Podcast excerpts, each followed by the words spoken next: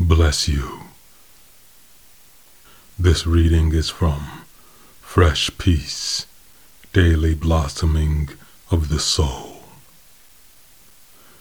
Don't circle the well, licking your lips.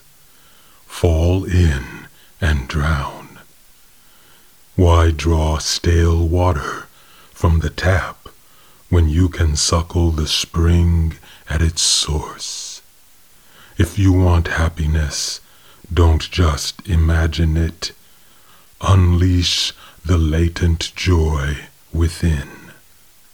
A kite is fine for flying, but not for being air itself. If you want that, drop your baggage of self idea. Strip down to nothingness, and you will have your air. If this day is for a new kind of beauty in your life, perhaps you might drop a different kind of seed. Start in your thought garden. Pull out the weeds of lament and woe.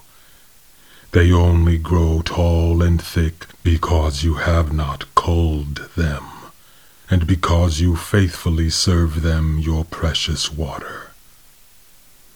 These interlopers need not be permanent fixtures in your mentality. You are the gardener. Say so, and those weeds will be gone.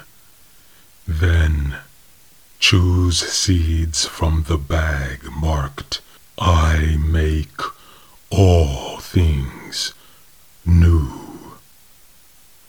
The moment these seeds in your hands touch the soil in your thought garden, listen for the sweet hum.